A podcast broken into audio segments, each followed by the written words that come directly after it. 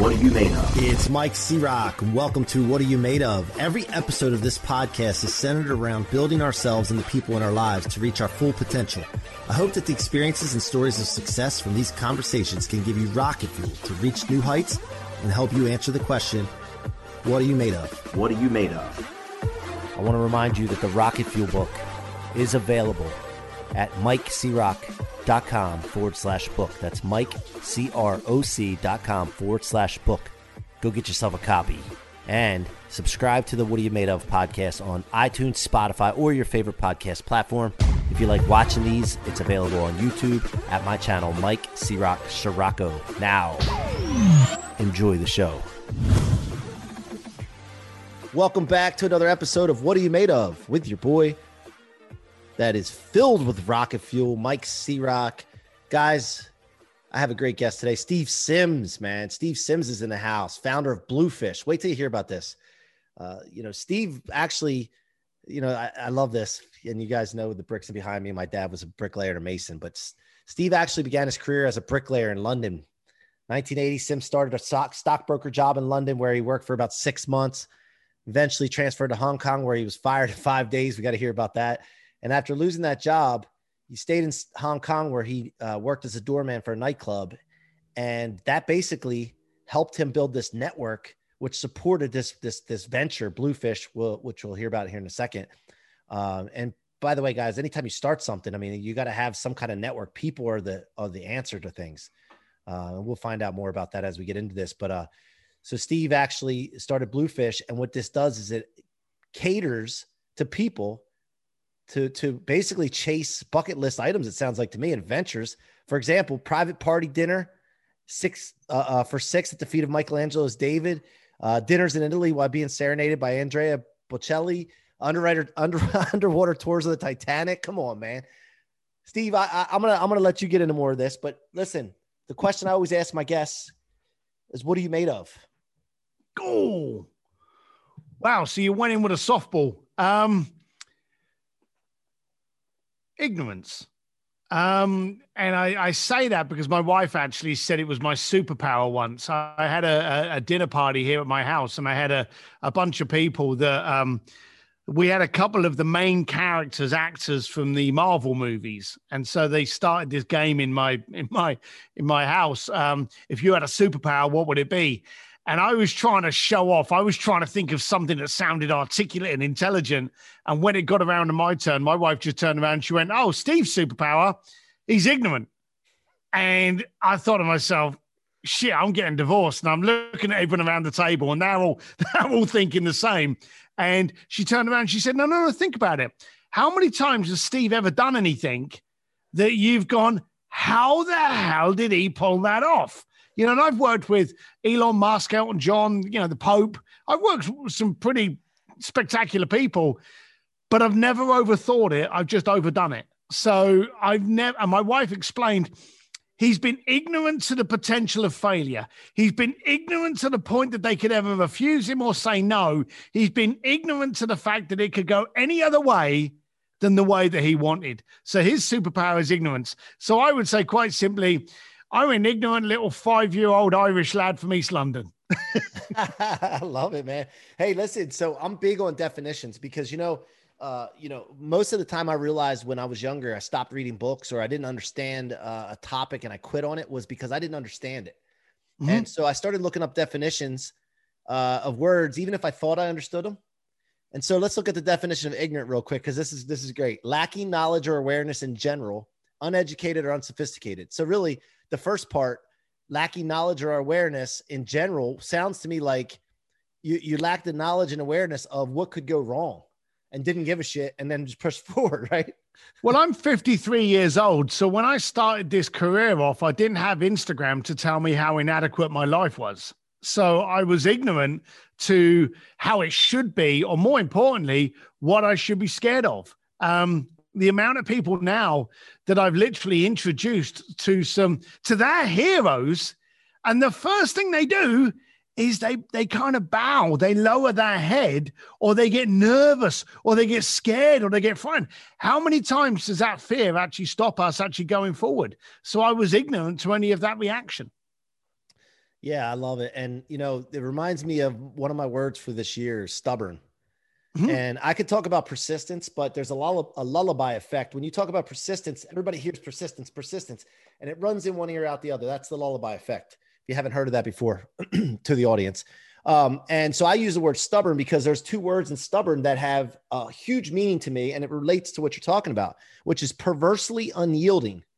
So you sound like the kind of guy like myself. When I want something, I get it. And it's not because mm-hmm. it's handed to me, it's because I'm perversely unyielding.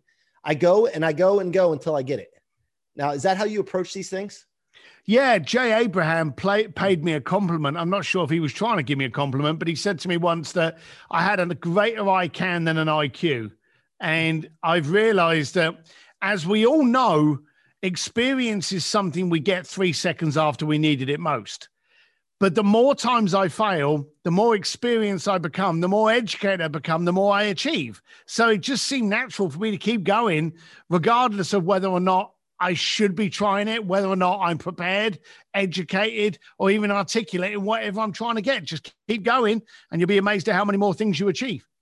Yeah, you know, speaking of that, when I started this show, and I, I just wrote a book, Rocket Fuel, by the way, uh, talks about turning setbacks into rocket fuel and and becoming unstoppable. But I I was not the best English student. I was not the best writer. I, I having a podcast. I don't even talk right.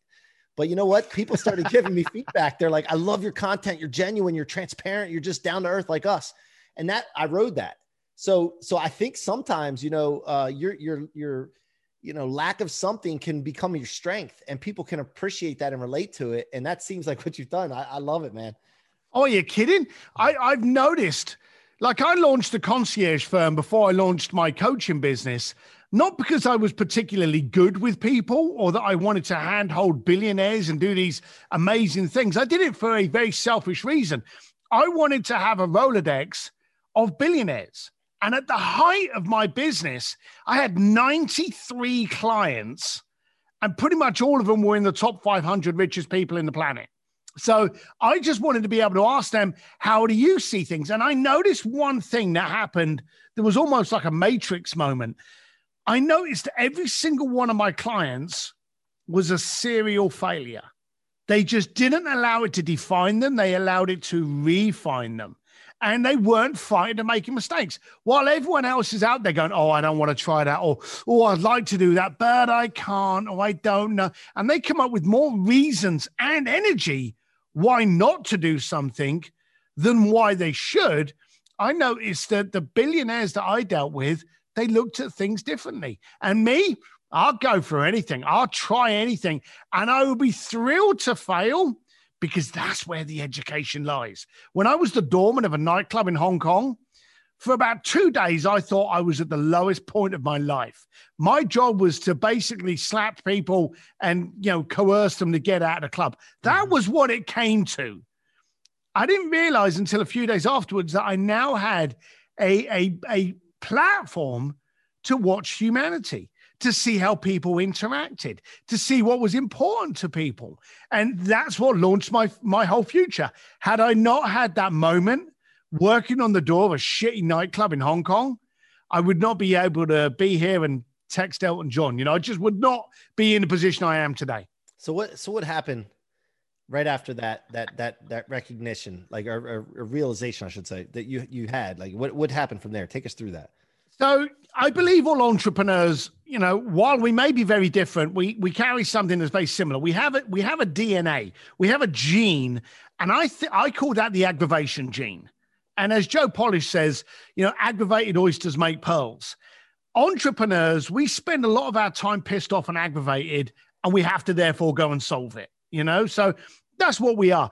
I needed to be around rich people because as a bricklayer from East London, I knew what being poor was like and it sucked. I was poor. I wanted to hang around with rich, affluent people. So I needed to change the room I was in. When I was on the door, I started playing this game. As a bunch of people would come towards me, and no one talks to the doorman. You know, we're there just to slap people. No one wants to get into a conversation with us. So I would play the game. Why are you here? And it literally was silly, but I would play this game. You know, I'd see a bunch of girls come up and I'd be like, are they out on the pull Are they celebrating a contract? Are they high school friends that are getting together? Are they celebrating someone's getting married? Is it a hen? And I would look at the Whoa, way they, out on the pool. What is that about? Like hey, you know, go, going out to try and find a bunch of guys, you know? I love it. Pulling it. I love it. and Oh, I would just, I would play this in my head based on their mannerisms, their body language, their interaction with each other. And I would try to guess why they were entering the club. And so then as they would get to the door, I'd be like, evening, ladies, what are we celebrating tonight? Why are we here? And I would see if I got it right purely based on their body language. And then as I started to get really good at it, I then started, oh, we're celebrating a contract. My boy just sold his business, got an eight figure deal. I'd be like, oh, good for you. Let's make sure we got you a good booth inside. And I would find a reason to communicate with these people. Yeah. So it actually became a great pedestal to look at people. And I noticed one thing very early on, because I've always been, you know, thick headed Irish boy, earrings, piercings. For anyone that can't see this and is listening to the podcast, stunningly good looking British guy. yes, he is. Yes, I will vouch for that. but I never wanted to change what I looked like. But I wanted to get involved with the right kind of people and I wanted to become a solution to them. So, what I wanted to do was I wanted to find out what made them tick. And so I used to start, you know, closing the club early and keeping those people behind just to, you know, have the pretty girls there and have your, the whole restaurant or the, uh, the club just to yourself. I suddenly found that I wanted to find out what made these pe- people tick. And I remember this one moment happened. I was in Hong Kong and this guy pulled up on a car. And, uh, you know, it sounds silly to say, but I asked myself the question. Sounds like I talked to myself a lot, but I did. Good for you. I love it. I wanted to know did he drive the car up to the front of the nightclub? And this may sound silly, or did the car drive him? Now, when you get when someone gets out of the car and they put that jacket on, they talk to the valet guy and they step in the club, you know, they don't need the car to arrive. But then you would get the other people that would step out of the car and they would put that jacket on like it was freaking slow motion. They wanted everyone to know, hey, I've got this car. You know, and they would talk like, "Hey, this is a this is a new Ferrari. Make sure it's protected." You know, I I suddenly realized is the car driving them or are they driving the car? And a lot of people, and Instagram's perfect example of this, a lot of people use these things as props to gain credibility, to gain prestige. I wanted to buy a, I wanted to be a guy in a black t-shirt with earrings, riding up on a motorcycle, and not needing that. I wanted to have that and not need any other prop to give it. So that was a very early lesson that I gave. I wanted to turn up with credibility and substance. Then my journey began. How do I get that? Yep. And in, in Hong Kong, was there a lot of was there a lot of uh, tourists that came into that club from all, So, over, the- yeah. all over the world? Yeah, yeah it was. Uh, I was in there just before '97. I'd gone over there for uh, applied for a job, and you you said I got fired in five days from the job that I applied for in Hong Kong. Uh, I think someone gave you the information. I got fired in 24 hours. So I had turned up in Hong Kong for a stockbroking job. They realized I didn't know my head from my ass, and they fired me. and I was like, "Crap! I'm now in a different country."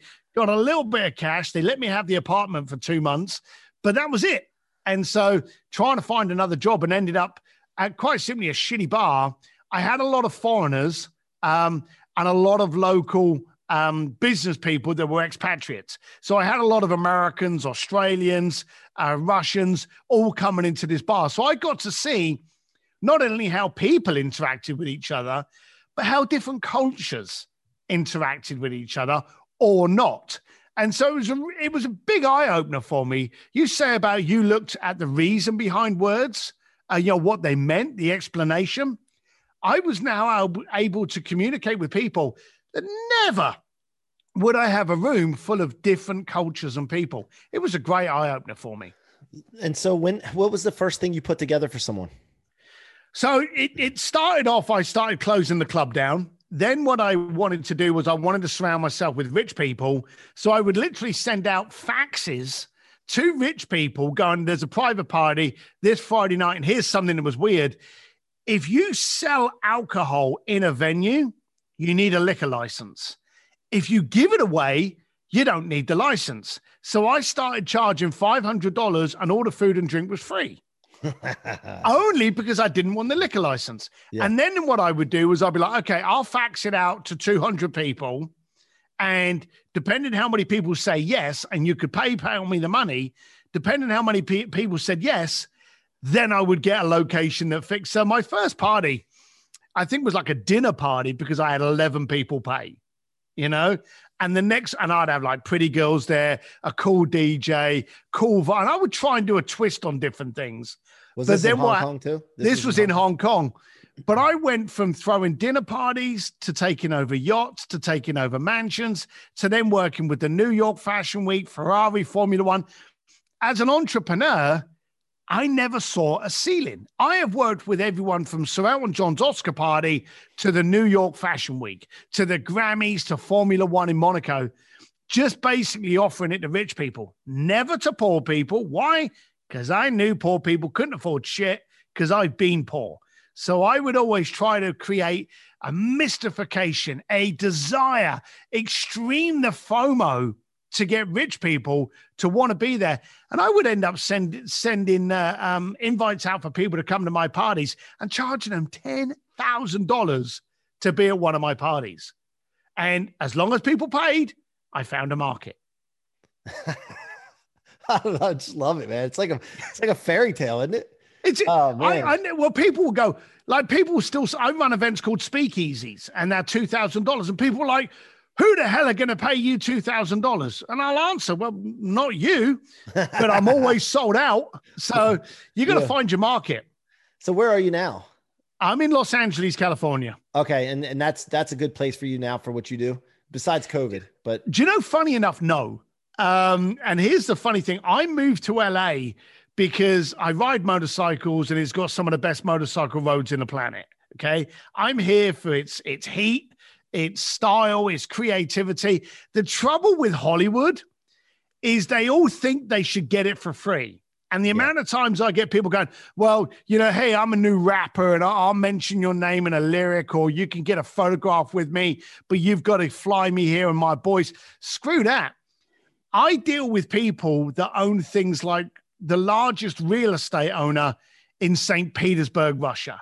Some of my clients are not only royalty, they own things like countries that you would have no idea who they are, but could buy the celebrity 30 times over. Right. So right. I work with quite simply billionaires, not the ones that are playing it. So you so you would have these these speakeasies, these parties, and then from there, like how did you get into uh destinations or or uh, bucket list things? Like what where did it where did it take that turn? I like I like the challenge. As entrepreneurs, we like to be challenged. You brought up one of them. I had a billionaire client of mine that said that he wanted to have the ultimate Florence dining experience. And so I was like, all right, how can I take a dining experience, i.e., having a meal, how can I take that into the realm of stupid? Um, and my book, Bluefishing, uh, talks a lot about this. But my next book that I'm writing now, Go for Stupid, talks about don't go for the impossible, go for something that's so ridiculous that people laugh at you. You know, you know, you know, you're going for a great goal when people think it's stupid. So when I had this guy said he wanted the ultimate dining experience, I literally took over a museum that houses the world's most iconic statue, Michelangelo's David. And I got the museum to shut down at three o'clock in the afternoon, kick the public out, give it to me until two o'clock in the morning. I set a table of six up at the feet of Michelangelo's David, and halfway through the the uh, the meal, and the clients are chomping on their pasta. I brought in Andrea Bocelli to serenade them while they're eating their meal. You know, that is the most amazing and could never be repeated Italian meal experience. Wow. So I always try to see how far can I take it. I've had clients go, "Hey, I want to, I want to, you know, go backstage and meet my favorite rock band." And I'm like, screw that. I'm going to put you on stage during the concert, and they're going to have you sing two uh, two tunes. You know, I've had people do drum lessons with Guns N' Roses, race Formula One cars with Formula One drivers, play golf with their icons. I try to see how I can take what you want and add some magic into it and go for stupid. I wanted to take a quick break here to remind you that my book, Rocket Fuel, is available for sale now at mikecroc.com forward slash book. That's mikecroc.com forward slash book. Go get a copy and share it with your friends and family. It will change lives, guys. I will not let you down. Now, back to the show. So, take me through this. So, let's say I'm a client and I want to do something. Um, how do you approach it to make sure that it's what they want? Um, you know, you, you don't have a catalog, so it's more about what they want. So, tell me what you want, and then I'm going to shape it, right? Is that how? So, I do that. go through it. Yeah, I do that with my concierge clients, and I also do it with my coaching clients. It's actually the same process on both. I always say never listen to what the person asks for. Never give them what they ask for. Give them what they lust and desire for. Mm-hmm. Now the daft thing is if I if I, you know, threw a bunch of whiskeys down your throat and then said to you, "Hey, if you could do anything, what would it be?" You may be like, "Oh, I want to go up into space or I want to go and, you know, play drums with, you know, Guns N' Roses or I may want to do it." you would have no reservations. Right. You would just blur out these things and you wouldn't overthink. You would just tell me. Yep. In the morning, if I asked you, hey, if you could do anything, you'd settle and you would restrict your dreams. There's no parameters when we dream. But when we're talking to another person, we get embarrassed. We mm-hmm. get very kind of like, oh, um, uh, I would want to, you know, maybe do this. You suddenly restrict restrict it is what you want. The job of a good coach, mentor, or even concierge is to grill you down to the why. And then once we know what the why is, the core, then we can actually take it further and start going, okay, now we know what we're dealing with. Now we've actually got our fuel. Now we know the why. Now I could look at doing this. If you give someone what they ask for, Amazon's just waiting to take your job. So what you want to do is every time someone comes up to you and go, "Oh, uh, I would like to launch my business and do this," well, why are we settling there? Why aren't we looking to do X, Y, Z? That's ten times bigger than that. Oh, and this is the stupid answer because I've never done that before. People always go for what they think is achievable. Yet, if you've never done anything magical, how do you know what you're capable of? It's our job to actually get you uncomfortable and get you to be where you should be. So, so when, let's say for that example, uh, somebody wanted to play golf with Tiger Woods. Yep. And then have dinner with Tiger Woods. Yep. And then maybe go out on his boat. Right. Yep. All right. So let's just say that's the case. What, what's your first step after you finish with a client, finding out everything they want to do, and then you have it in your mind, like what's really going to go down? What, where do you take it from there? All right. I'm going to kind of answer that question with a different story about a different celebrity. Sure, sure. sure. All right. Yep. Understanding the why is everything. You see, if you go up to a client and you go, Hey, Tiger, how much will it cost me to? They're going to hang up on you. Yeah. Okay. No celebrity wants to be purchased. They don't want to be a prostitute. It's as simple as that. It's the easiest way to get a celebrity to hang up on you. You've got to lead the conversation with a why and a story. Now, I've worked with Sir Elton John and his Oscar party for like eight years. And a few years ago, I think it's about three years ago, a perfect example of the question you're asking came up. I had a client phone into the office, and one of the girls actually put it through to me, and she said, "You got to talk to this guy because he wants to go to Sir Elton John's Oscar party." And I went, "Well, sell him a ticket." She went, "No, no, no. He wants to meet Sir Elton John." And I went, put him through. I need to know why. So I, I said to him, Hey, how you doing? You know, and he's like, Hey, you know, I'm so and so. And I said, Oh, great. I said, I hear you want to meet Elton John. He went, Yeah, I do. I went, Why? Now, why can be, and for a lot of people, is the most uncomfortable and uh, combative word out there. You know, mm-hmm. people will text me and go, Hey, Steve, we should get together and have a beer. And I'll just respond, uh, respond with, Why? I want I want to know why. They may go, Oh, I'm in your area and I've got this and yeah. I'll get people say, Well, how rude is that? It's not rude. I just want to know what's the reason. What's up? Yeah. You know? Yeah. So, and you'll be amazed at the answers you get, which if someone takes the time to answer it, then I'll go and have a beer with them. Right. But I, I said to this guy, why? And he and this is a true story. He literally turned around and went, Well, you know, he's an icon. Everyone knows Elton. He's one of the last greats. He's going to die soon, and I want to get a picture for my desk. that was literally how he answered it. So I went, oh, that's great. Now, all of that is very superficial, isn't it? It's all surface. Yeah. There's no depth to it. So I went, oh, that sounds fantastic. Let me have a chat with him and I'll come back to you. And I hung up. Never took his phone number, never took his email, didn't care. Time went on and we got to about a month and a half away from uh, Elton's party here in Hollywood. I was actually living in Palm Beach at the time when I was getting these calls. And I got one of the girls from my office. For some reason, I just had girls working in the office. And she contacted me. And she said, Hey, I got a guy that wants to meet Sir Elton John. He sounds very similar to the other guy that you didn't call back. Because I told him I wasn't going to call him back. They went, I'm wondering if it's his mate trying to get an angle in because you wouldn't call him back. Yeah. And I went, Yeah, it could be. Put him through.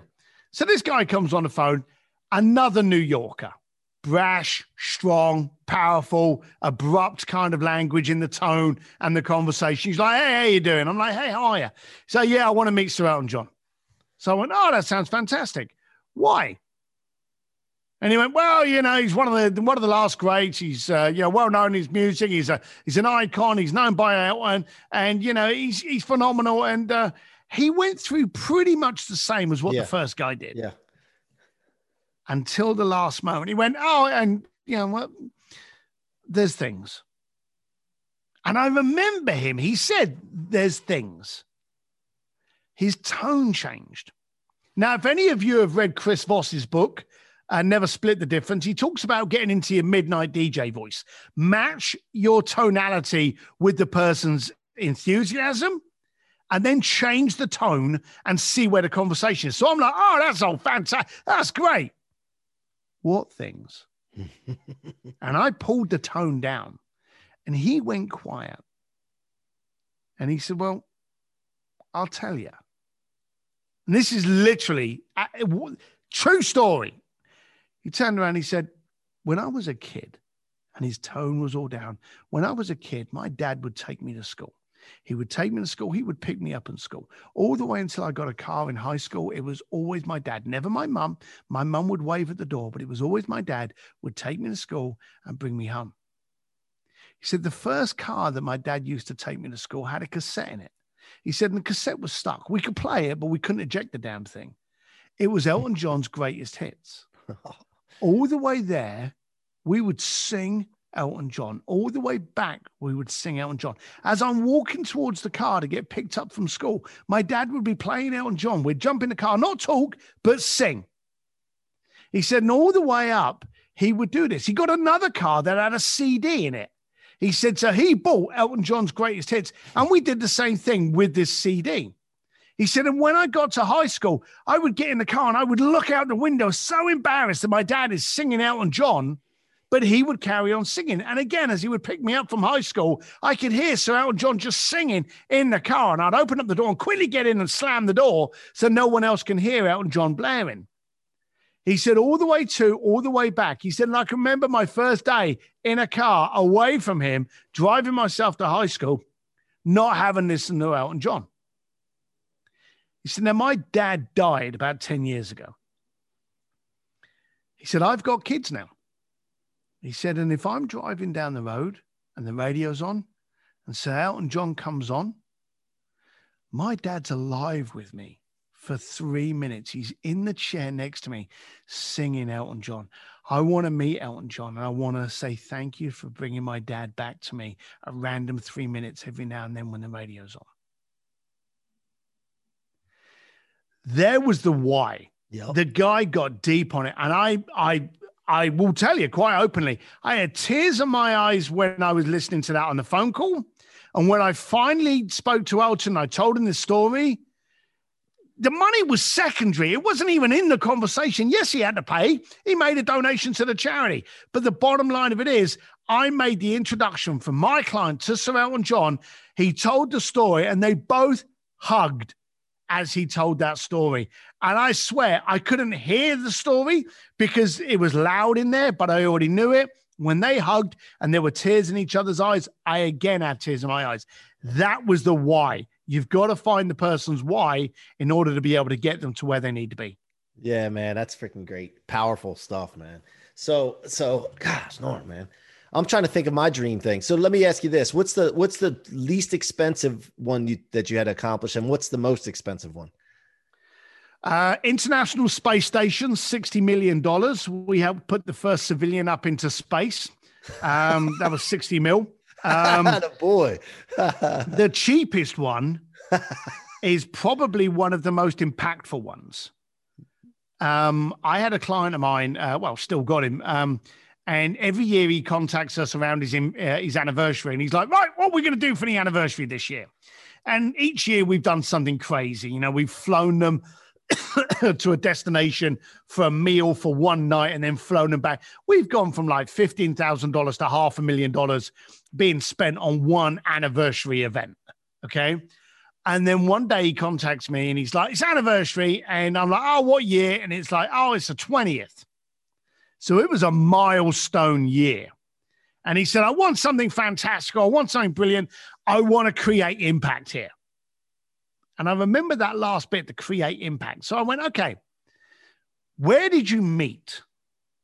And he met at, he met at college with her. And he tried, you know, asking her out for a date. She weren't having it. And then one day, what he did was he borrowed his parents' um, picnic rug and hamper. And he had this boom box that would make Run DMC proud. He had actually recorded a bunch of like soppy tunes on there Alexander O'Neal, Janet Jackson, all that kind of period, the SOS band. Yeah, the classic stuff. Yeah, yeah. And he had recorded these, these tunes on there. And what he did was he had a bottle of champagne and he set up this just outside with her class so that when she came out of class, he popped the champagne, hit the uh, boom box, and he went, Care to join me? And he had a glass of champagne. Now, they actually got in trouble because they had alcohol on college. Okay. and he got in trouble for it. But she had, he had tried to date her for many, many attempts. She'd not given, and now he's in the middle of the of the college campus looking at idiot for her she couldn't do anything other than join him. That started it. Okay. So we said, why don't we recreate that? So we actually set up. Now we we got pictures from his parents to find out what the picnic rug looked like, what the hamper looked like, and what the boombox looked like. And here's the daft thing: we set up a picnic in a public park, so there was no expense okay, there. You know, the rug, we found a rug, a cheap rug, bought the rug. They had a hamper. They made up some, uh, a bit of catering in there. The most expensive thing was to find a boombox that actually worked. Right. And right, it, right. it was the thing, yeah. and this will make you laugh. We got this boombox that, you know, Run DMC would have been ha- happy about. I could have shoved it on my shoulder, grabbed me lino, and everyone would have been proud. How do you record onto a cassette today?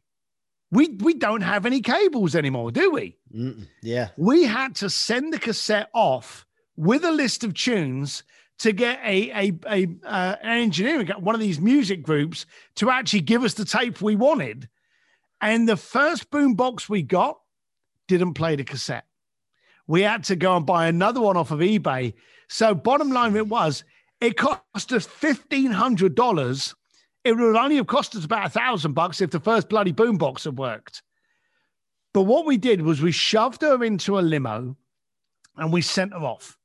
And uh, she was very excited. She spent like 10 years doing all of these amazing experiences. The limo drove her around while we quickly set up this picnic and got him over there. The, the limo pulled up to the park. The door opened up. The doorman got her out. He was sat on this picnic rug and he knocks open the, the champagne. Again, it was alcohol in a public park, so he would have got in trouble had we been found out. But he opens up the whiskey and he went, Care to join me? She took one step away from the car, fell onto her knees, sobbing her eyes out because oh, it was man. the exact oh. recreation of the first time he ever met her. The doorman, the, the, the driver that had the door open, closed the door, was stunned. Now he's got his client there, and she's like, and she's not just tears, she has lost it. He recreated everything down to the Alexander O'Neal on the playlist, and it all came back to her. You see, impact doesn't have a price tag. Right. It's that yeah. trigger wow. that takes you back to a moment mm. that meant everything. The tune that was playing when you were first proposed to, or you know the smell from when the when you had your first baby, the rainy day, whatever. It's the trigger that is the impact, not the price tag. I literally had to go over there, and the the driver from one side and me from the other side, we helped her up and escorted her over to this picnic rug, and she just collapsed in her arms. So that was the cheapest thing that we've ever done, but I would say equally as impactful yeah, as anything man. else we've ever done. That's awesome. So, Steve, man, damn, I, I, love these things, man. I'm gonna, I, am gonna be working with you one day. I, I know it. Uh, I'm gonna be looking for something for myself, my wife. I know, I know that's the case. So, uh, I'm setting the intention now. Um, but let me ask you about Steve, though. Uh, what do you get your your dreams and fantasies met? Not just serving other people. That's I know that's probably what you you're passionate about. But what about what Steve wants to do? Is there anything that you want to do that you haven't done yet? I've hung around with orchestras, rock stars, politicians, uh, kings, queens. I never thought I'd be doing any. I didn't think I'd be on a podcast with you, my boy. You know, I just, I ride motorcycles, I barbecue, and I drink whiskey cocktails. I'm probably one of the boringest people, if that's the right word, most boring people you would ever meet. I just get to live vicariously through people's whys. Um, and now rather than me actually kind of like still spending people's money to give them amazing cocktail stories, I get to coach people. Uh, I have a Facebook group called an Entrepreneur's Advantage, where literally it's free of charge, so there's no pitch. Um, where I literally teach people how they can do it for themselves. Um, I'm amazed at how many people don't challenge themselves to do more, to go for impact, to keep it raw and ugly. So I'm I'm very proud that in my early 50s, this is my life. I get to talk to you, ride around on motorcycles, and you know, travel the planet, just helping people just go for stupid. And so, no, there's nothing really exciting in me. I, I do live vicariously through my life. Love it, man. Let's dig a little bit deeper. Just to wrap this up, I want to dig down to little boy Steve, coming from where you grew up in the UK. Uh, tell us a little bit about your family life, and it, was there any setbacks when you were younger where you still thrive off of you look back and you're like, man, because just give you a quick background on this. My dad, when I was 11, threw a hundred dollar bill at me and said, "You're going to need this when you're living on the streets with your mother one day." Now, I don't hold that against my dad, but I use that every single day. I converted that to rocket fuel because I'm going to outer space. There's no limitations. I know that in my mind, um, and I teach people that. But but is there is there a moment like that growing up? Tell us a little bit about that. Yeah. So I left school at the age of 50 from East London so that's 50, 15, sorry. I left school at the age of 15 and, you know, I didn't know what I was going to do. I slept in one day. The following day, dad kicked the bed at 4.30 and said, right, you're on the building site. Um, and that was it. You know, I was just on the building site. I started off just being a hod carrier and a laborer and mixing up the cement and just basically cleaning up after all of them. Then my dad started teaching me how to become a bricklayer. And I just thought, it's just my life you know, and again, that the entrepreneurial gene that says, is this it? You know, is this what you got? And for me, being coming from an Irish family living in East London, you know, you work on the building sites, come Friday night, you go into a pub, you get drunk, you'd have a punch up, and then you'd start again Monday. That was that was it. And I was very bitter at how poor I was. It wasn't until my early 20s that I realized I got up at 4:30 in the morning to go to work and I would come home at 10 o'clock at night. I was always loved. I was always protected. Boys always had my back. You know, my dad would always hug me and pick me up when I fell over. I didn't realize how wealthy I was, but I was just clarifying or classing it as being poor. My parents were actually educating me to show me what I was capable of. But I remember this one day, and it's, it's in my book. Um, but well, I'll tell it now, so you ain't got to buy the book. Um, I was on the building site and I was carrying some bricks on what they called a hod, which was like this weird contraption that you strapped onto your shoulder. And I, cl- I climbed up the scaffolding and I got to the top of the scaffolding. And right at the edge of the scaffolding, the first person I, I was next to was my dad, who run the, the building site. And next to him was my uncle, his brother. Next to him was my two cousins. Now I was like 16 years old. He was my cousin was 19 and the other one was like 26. Um, so they were both older than me and bullying me and slapping me, but they were, you know, still within close enough generations, you know, so that we we hung out. And then next to them was my granddad, who was in his 80s. Now, with this pile of bricks on my shoulder, I suddenly saw my entire lifeline.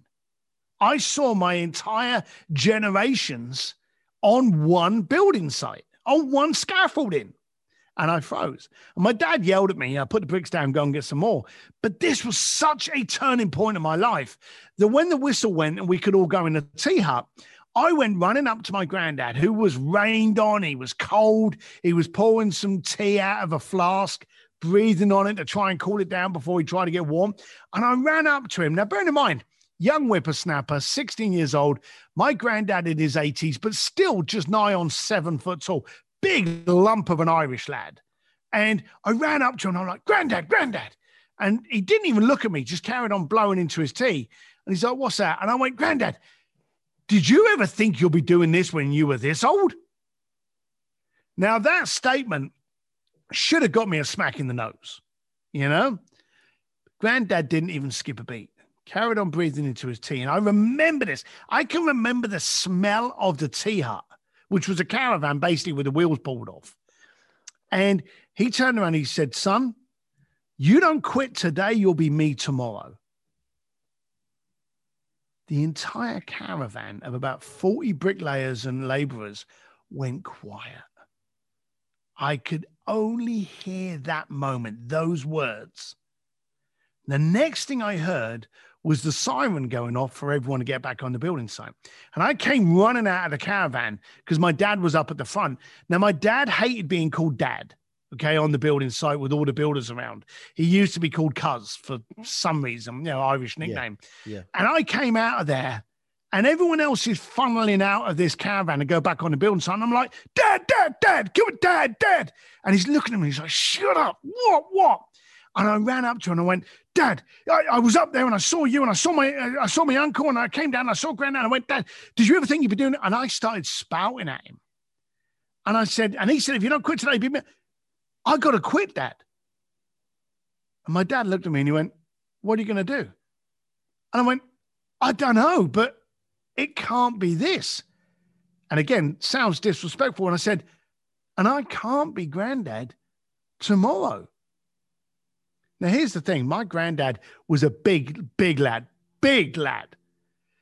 My dad, funny enough, missed that gene pool something horrendous, was like five foot six. Whoa, you know, whoa, I was whoa, whoa, take it easy now. I'm five, uh, six and three quarters now.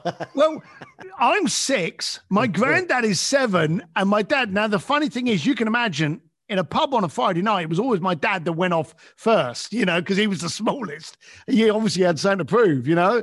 But Been there. Uh, yeah, of course you have. As my granddad walked behind me, I felt his presence because he stopped. I didn't turn around, but I saw my dad look up to him. I saw them communicate somehow, and my dad looked at me and he went, "We're light-handed. You finish Friday."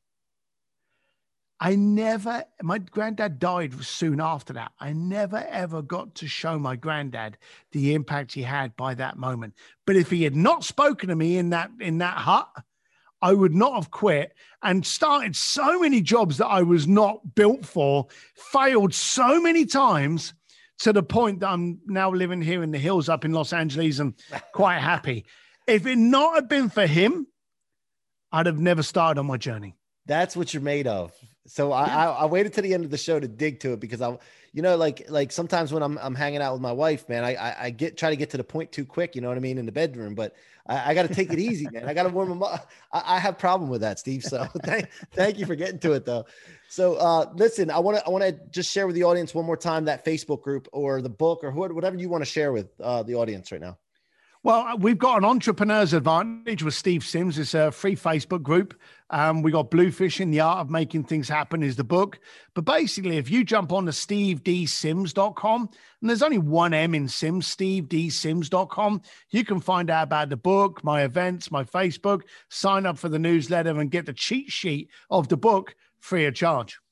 Well, I just joined that group. It's uh, it's got tons of members. I'm gonna get in there and uh, and, and participate a little bit because I'm interested Perfect. in this, and I, I want to hang out with you, dude. And you want to know my why? you want to know why? my why? Because I, yeah, I want to go. I want. I don't want to go to the International Space Station, but just figuratively speaking, I I can't be stopped with what I want to do. And I just I'm I'm intrigued on what you could what kind of mission you could send me on because I have no limits. I have no limits. So I, will figure that out. And uh, I'm just intrigued by you, and uh, I appreciate you from the bottom of my heart, thank you for coming on the show today, the What Are You Made Of show, and uh, and sharing, man, because that, that was awesome. And, and the last part I think was my favorite, man. So uh, thanks for having me. I appreciate you for being you. Thank you, Steve. And uh, you guys have been listening to the What Are You Made Of podcast with your boy, Mike C-Rock. Keep joining us. Thank you so much for your support. Go get that rocket fuel book at mikecroc.com forward slash book, mikecroc.com forward slash book. That book will change your life. Till next time, guys, be good. I want to remind you that the rocket fuel book is available at my website, mikecroc.com forward slash book. That's Mike, C R O C dot com forward slash book. Go get yourself a copy. Thank you so much for your support and your listenership. It means the world to me. Thank you so much for tuning in to another episode of What Are You Made Of? Be sure to check my website out at themikecroc.com, themikecroc with no K.com, and let us know how we can help you or your business reach its full potential. Feel free to leave a review or follow me on social media Facebook, Instagram, LinkedIn, and YouTube at Mike C. Rock Again, thank you for joining me and see you guys on the next episode.